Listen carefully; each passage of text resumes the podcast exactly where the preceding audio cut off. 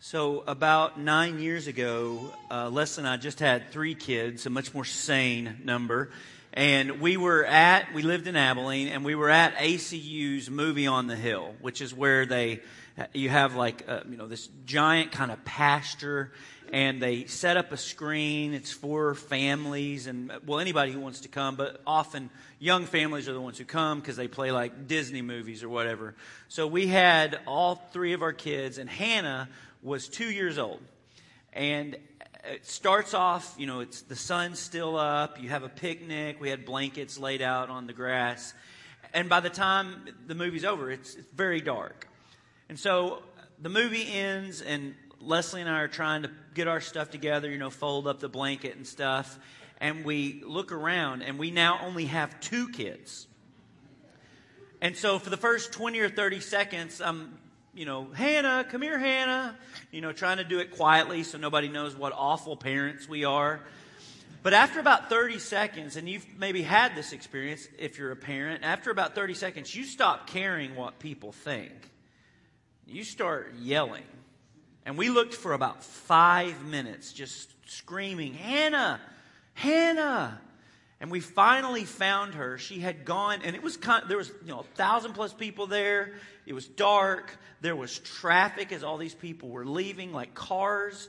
And we finally find her across the street because she had gone with another family. Maybe she was looking to make some changes in life. Just some other family that had picked up this spare kid that didn't know it because she had grabbed the hem of another woman's dress and gone with them. And they're confused as well because they don't recognize Hannah. I don't know if you've had that experience, but it's a very sobering, kind of chilling experience.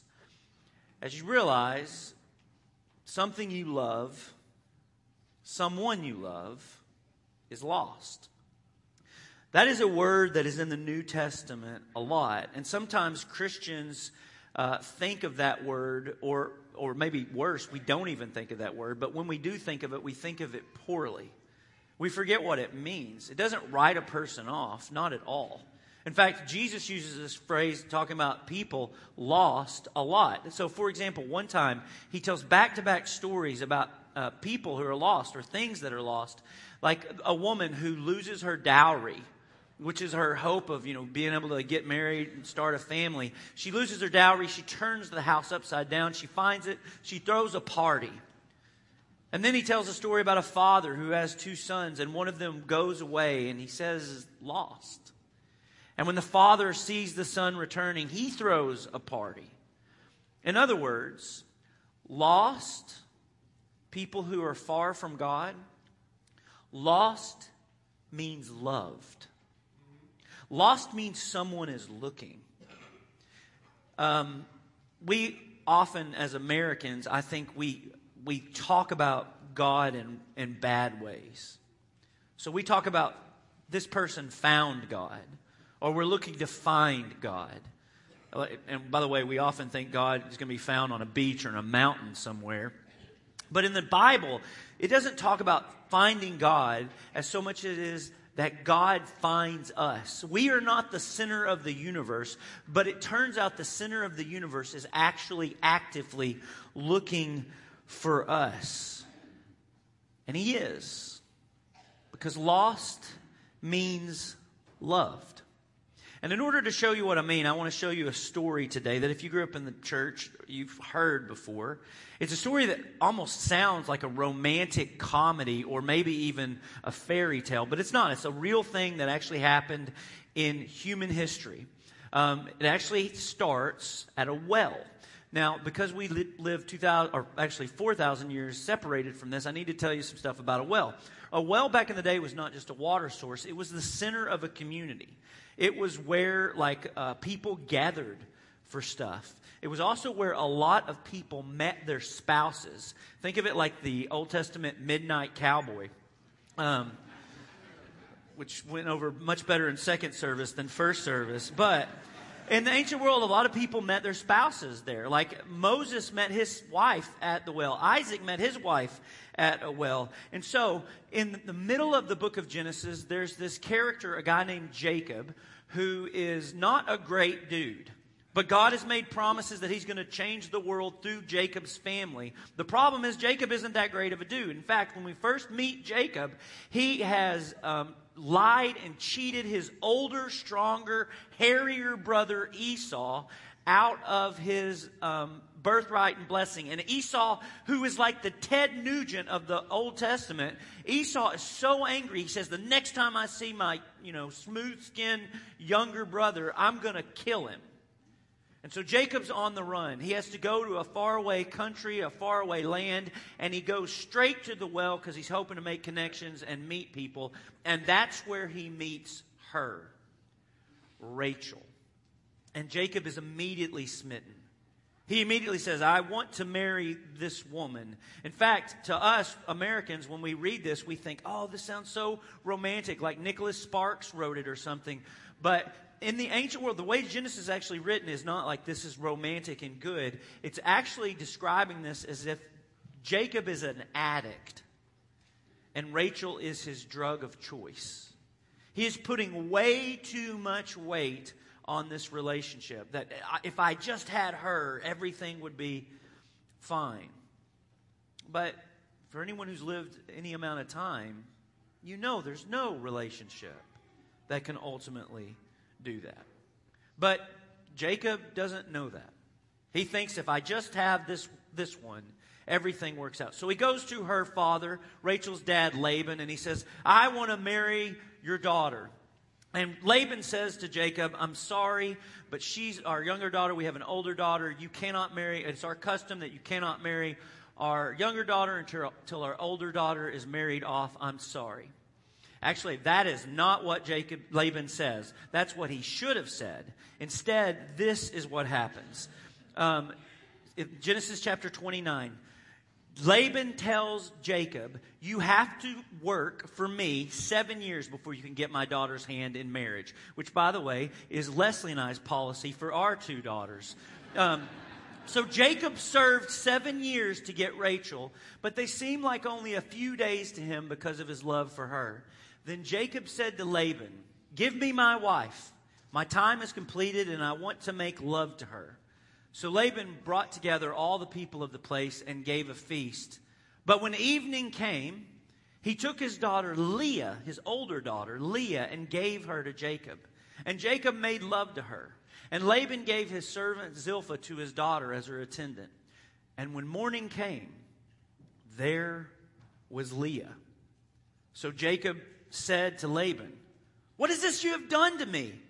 I served you for Rachel, didn't I? Why have you deceived me? And Laban replied, It's not our custom here to give the younger daughter in marriage before the older one. Finish this daughter's bridal week, and then we will give you the younger one also in return for another seven years of work. And Jacob did so. He finished the week with Leah, and then Laban gave him his daughter Rachel to be his wife. Laban gave his servant Bilhah to his daughter Rachel as her attendant. And Jacob made love to Rachel also, and his love for Rachel was greater than his love for Leah. And he worked for Laban another seven years. In the morning, there was Leah. I know this may sound funny, but think about Leah's lot in life. His love for Rachel was greater than his love for Leah. Leah is unchosen and unloved. In fact, the only real description we have of Leah in Genesis is that she has weak eyes. What does that even mean? When I was a kid growing up, I had like really thick glasses and then contacts that were like plus five point, point 5.5.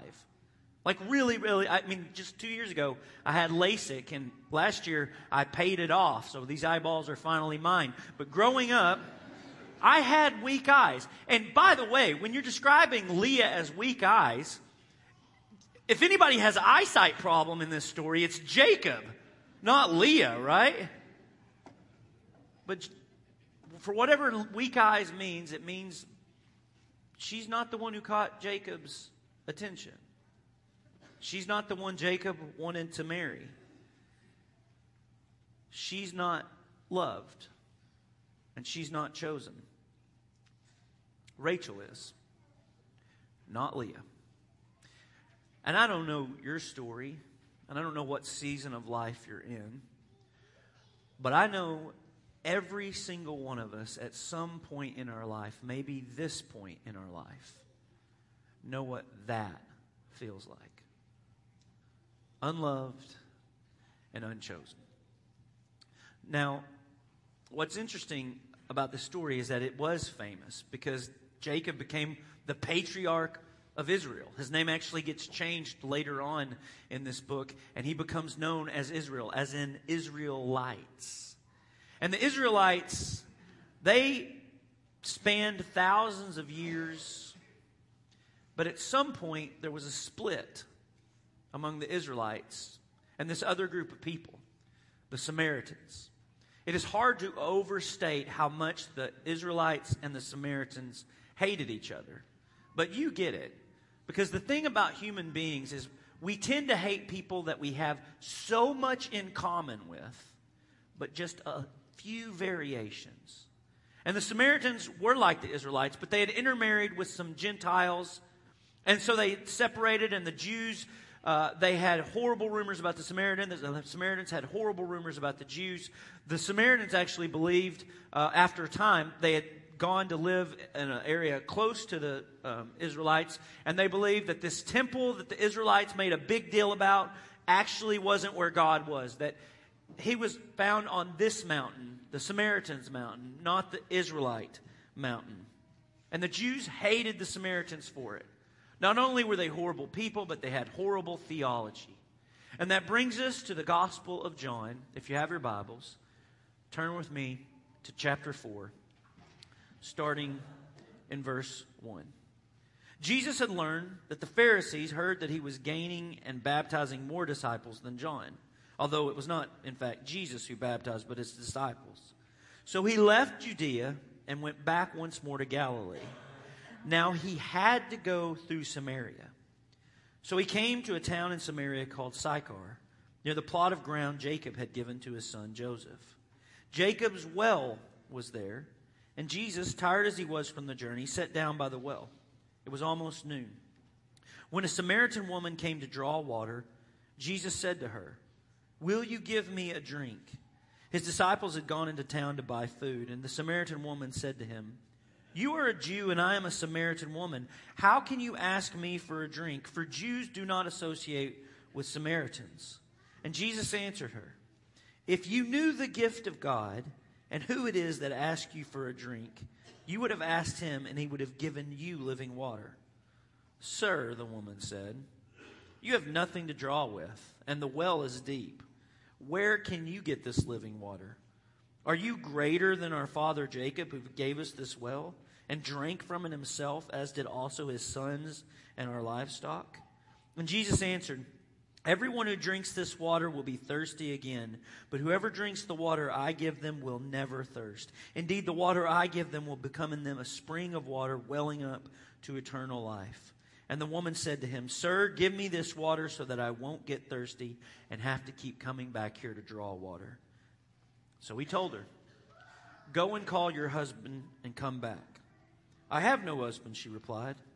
And Jesus said to her, You are right when you say you have no husband. The fact is, you have had five husbands, and the man you are with now is not your husband.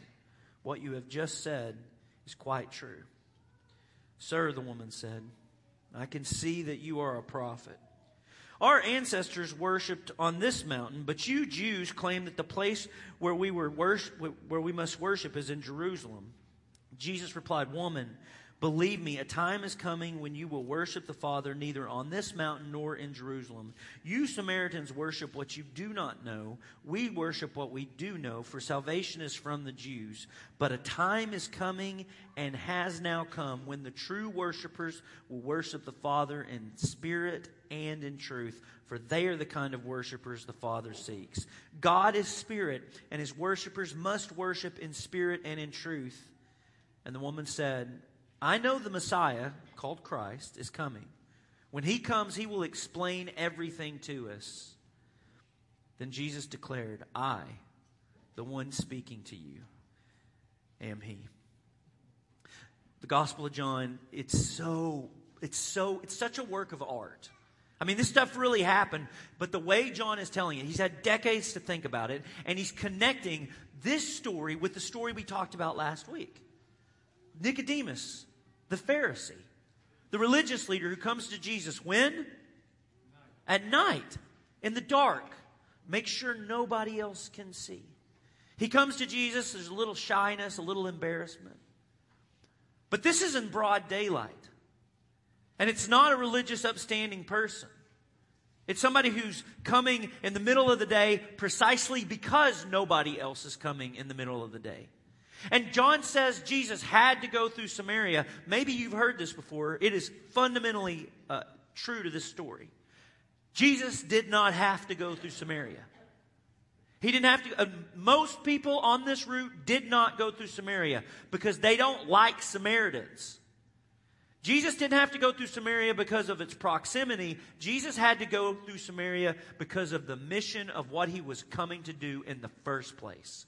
Do you know that what we call racism, and you know, everybody, you know, knows in the modern Western world racism is wrong, except 2,000 years ago, nobody thought it was. In fact, in places where Christianity hasn't spread in the world, it's still a hard sell to convince people it is. Because why wouldn't you think your people are better than other people? Why wouldn't you think your tribe and the people who look like you were better than other tribes? No. What, where we got this was from Jesus and the letters of Paul. Brother JC is going to come back and revisit this story in a, a couple of weeks. But here's what I want you to point out Jesus crosses this track, and it's not a, you know, we don't, we don't worry about this because we don't know or hate Samaritans. We don't interact with Samaritans. But Jesus isn't just crossing this track, He's crossing all of them. I would be remiss. Tomorrow is Martin Luther King Jr. Day. Uh, this is Martin Luther King Jr. weekend. Some of you get off tomorrow because of this man.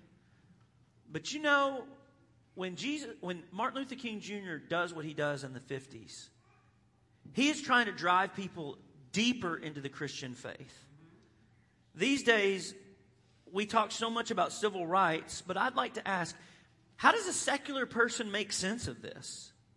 I mean, the logic appears to be, and I'm not trying to make fun of it, I'm trying to state it succinctly as I can. The logic appears to be people are just apes with time and chance on their side, so love everybody. No. Martin Luther King Jr., Dr. King was saying, look, everybody's made in the image of God. And furthermore, this is who Jesus is. This is the stuff Jesus did. You know my favorite part of the March on Washington? Tomorrow, you'll probably see people share on social media the pictures and videos of I Have a Dream. Look at the people in that audience. Look at what they're wearing. They're wearing their suits and their dresses. Why? Because they just came from church. This whole thing came from church. It came from Jesus. It came from this story. Now, what we assume when we hear this story about this woman probably says as much about us as it does about her. Because I grew up thinking this woman had been divorced five different times, but it doesn't say that. Like maybe her husbands had died. Maybe some of her husbands had been lost in wars. But there was probably some divorce in this story.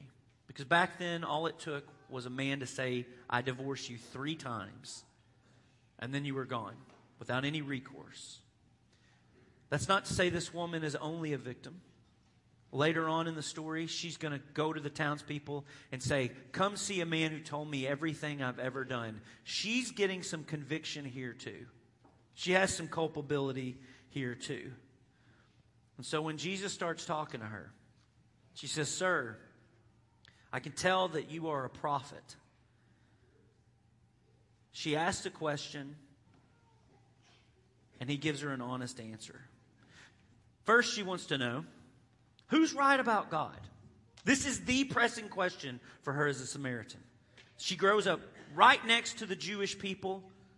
She's heard her whole life, we're right, they're wrong. She's got this pressing question. He's a Jew. Who's right? You seem to know some stuff. You know a lot about me. Who's right? The Jews or the Samaritans? And Jesus tells her the Jews are right on this one.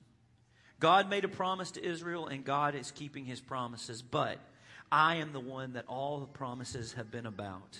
And the first person who hears that Jesus really is the Messiah, the one who they have waited a thousand plus years for, the one who is going to set the world right, the first person Jesus tells is not a religious figurehead, a Roman leader. It is a single woman living with her boyfriend, shamed by her community for all the relationships that have broken her heart. I love this story for so many reasons, but the main one is this does it surprise you the way Jesus talks to this woman? I mean, there are a few moments in here where Jesus doesn't strike me as particularly nice. Like she asked for living water, and he immediately gets into her love life. He immediately says, Go get your husband. And you, you can tell uh, as you read this story, that's the one thing she didn't want to talk about. That's why she's there at noon in the heat. She doesn't want to talk to this guy about this stuff. It may seem like a change of subject, but it's not. She had just asked Jesus for living water, the kind of water that quenches your thirst and you never are thirsty again. She says, Okay, I'll take you up on that offer. Give me that water. And Jesus is not changing the subject, he's going deeper into it. He's, he sees this woman, and she's deeply thirsty. She wants something that can actually satisfy her thirst. And so he's trying to show her, well, this is where you're going. These are the wells you're going to right now. This makes so much sense of my life. You know the reason we do the stuff we do? The things we're ashamed of? The things we hope nobody ever finds out about? It's because we're very, very thirsty. And so Jesus is saying to this woman, if you want to understand the nature of what it is I'm actually trying to offer you, you have to see where you're going to get it on your own first. About eight years ago, Leslie and I, and I'm changing a few details here, but this really happened. About eight years ago, Leslie and I know this woman who's been married several different times.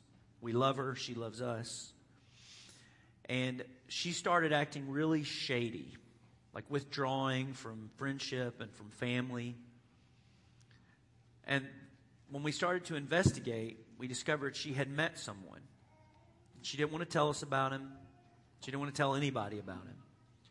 Turns out she had met online and she had started to support this man financially.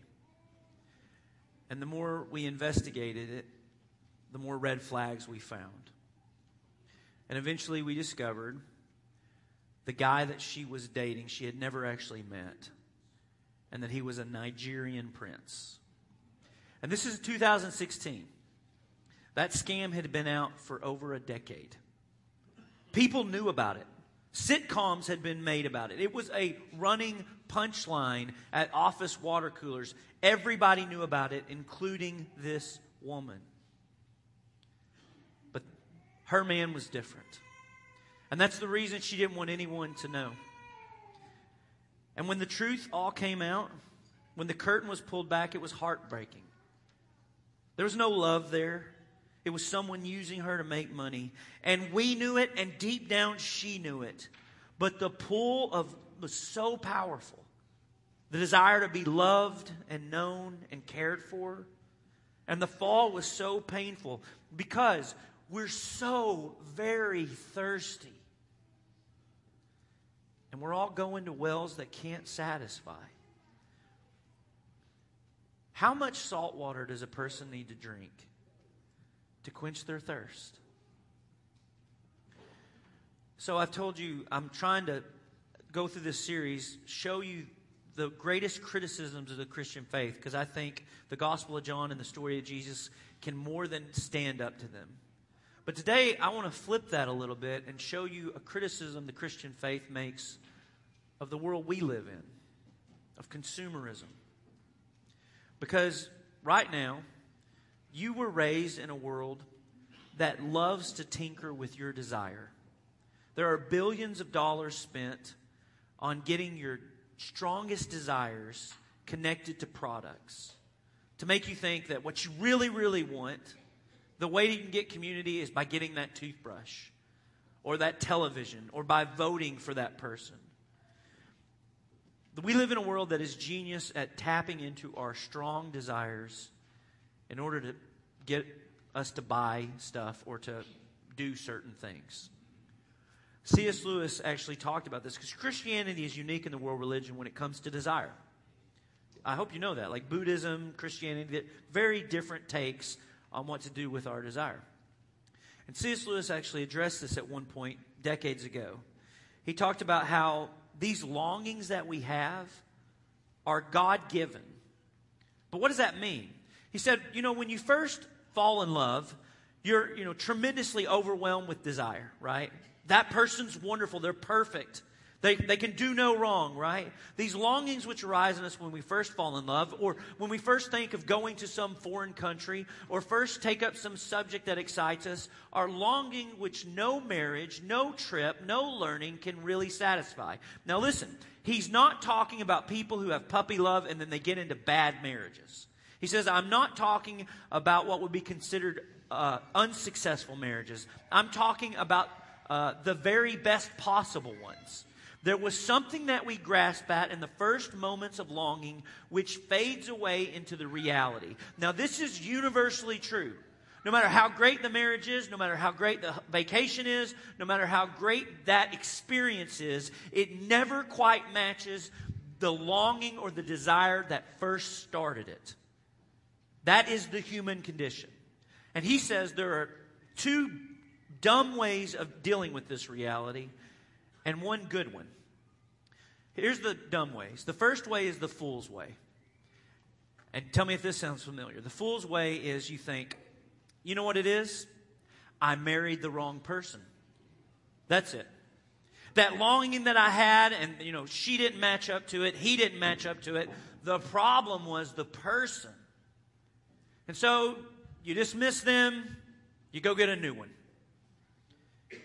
And 100% of the time, you're going to eventually find the exact same thing is true because this is the human condition. You think, the problem is I got the wrong thing. I, I, need to go to that. I need to take a different vacation. I need to do a different experience. That's the fool's way. The second bad way is what he calls the cynic's way. And basically, that's where you just think, you know what? It's all just chasing a pot of gold at the end of the rainbow.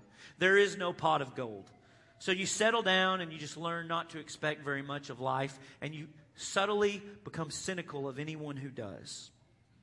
But Lewis says, what if there is something at the end of the rainbow? What if these hopes and these longings are actually pointing to something real? And that leads to the right way he calls the Christian way. Let me show it to you.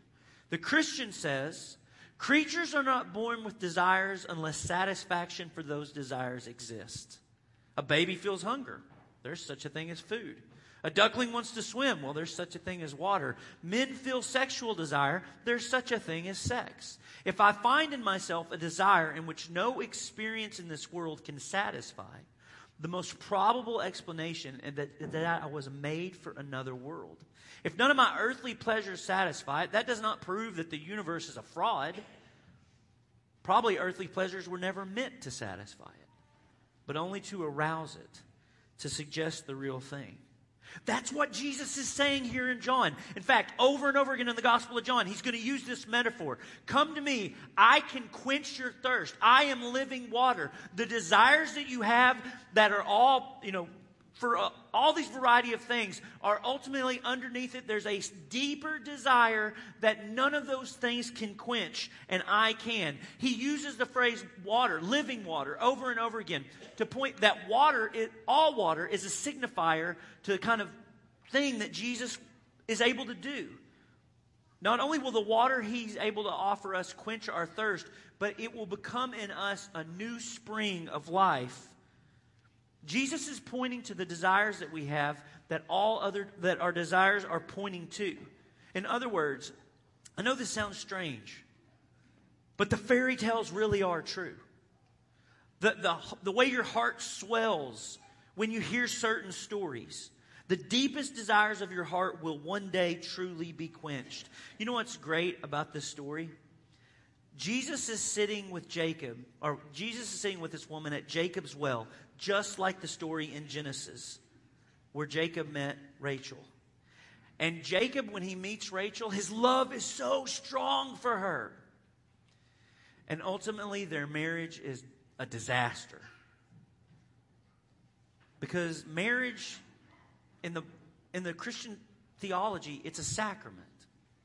It's something, it's a window. It's a window, something you look through, not something you look to. And it shows you what we just learned that God so loves the world. You know what's great about this story? I love this so much, y'all. Do you know who Jesus' great, great, great grandmother was? It was Leah, not Rachel. I can't tell you how happy it makes me to tell you that. That God comes through the unloved and the unchosen. And it is Jacob's well we find he still does. God comes from the outcast. He comes for the outcast. He chooses the liars and the unloved and the sinners and he makes them saints. This is the way that we talked about last week of unconditional love and grace that can really satisfy what you really want. And I love this woman's question. Are you greater than our father Jacob? To which is like, it's kind of a low bar there, ma'am. Are you greater than our father Jacob? Yes. This is Jacob's well. This is where people went to meet their spouse.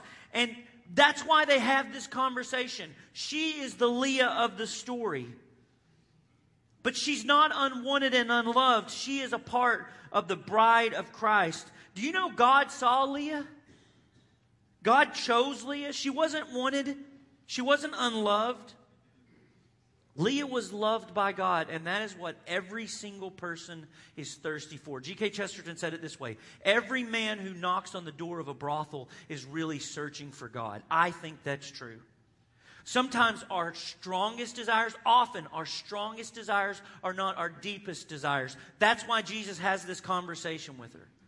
To show her what you really, really want is not what you think. Your deeper desires, I can quench those. I can quench that thirst. And because of this, this woman who comes to the town uh, well, ashamed and alone and hoping no one talks to her. In the end of the story, it goes like this in John chapter 4. Then, leaving her water jar, the woman went back to town and said to the people, Come see a man who told me everything I ever did. Could this be the Messiah? Then they came out of the town and they made their way towards him. You see what she left? Her water jar.